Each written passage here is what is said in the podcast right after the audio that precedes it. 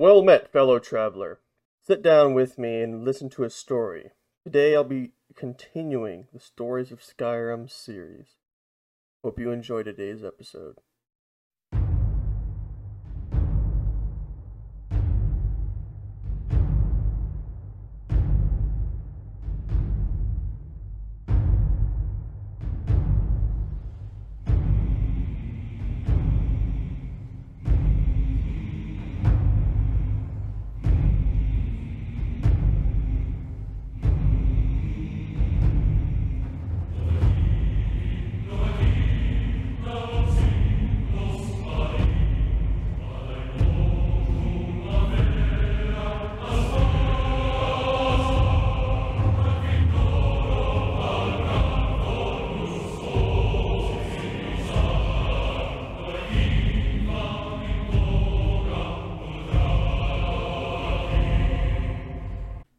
Today's story is A Social History of Cyrodiil.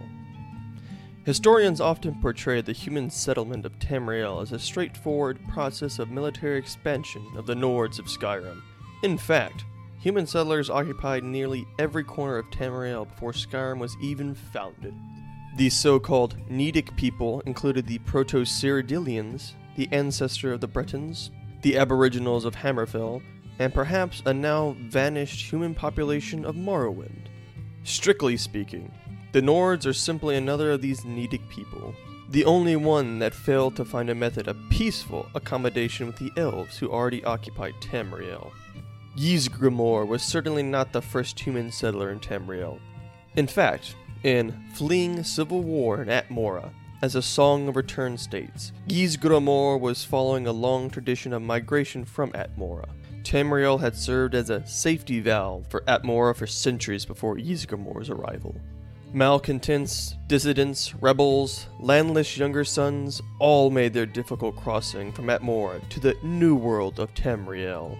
New archaeological excavations date the earliest human settlements in Hammerfell, High Rock, and Cyrodiil at the Merethic Era 800 to 1000 years centuries earlier than Ysgramor, even assuming that the 12 Nord kings prior to Harald were actual historical figures. The Nedic people were a minority in a land of elves and had no choice but to live peacefully with the Elder race.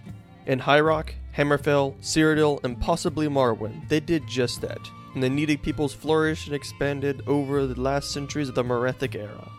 Only in Skyrim did this accommodation break down, an event recorded in the Song of Return. Perhaps, being close to reinforcements from Atmora, the Proto-Nords did not feel it necessary to submit to the authority of the Skyrim Elves. Indeed, the Nord Chronicles note that under King Harald, the first historical Nord ruler, First Era, year 113 to 221, the Atmoran mercenaries returned to their homeland following the consolidation of Skyrim as a centralized kingdom. Whatever the case, the pattern was set, in Skyrim, expansion would proceed militarily, with human settlement following the frontier of conquest, and the line between human territory and elven territory was relatively clear. When the Nord armies of the First Empire finally entered High Rock and Cyrodiil, they found Bretons and Proto-Cyrodiils already living there among the elves. Indeed, the Nords found it difficult to distinguish between elf and Breton. The two races had already intermingled to such a degree. The arrival of the Nord armies upset the balance of power between the Nedic people and the Elves. Although the Nord's expansion to High Rock and Cyrodiil was relatively brief, less than two centuries, the result was decisive. From then on, power in these regions shifted from the Elves to the humans. I'd like to thank you for listening to today's story. I hope you enjoy. Consider leaving a like, commenting down below, and sharing the video if you did enjoy. Until then, may your travels be safe and the sands upon your feet warm. Till then.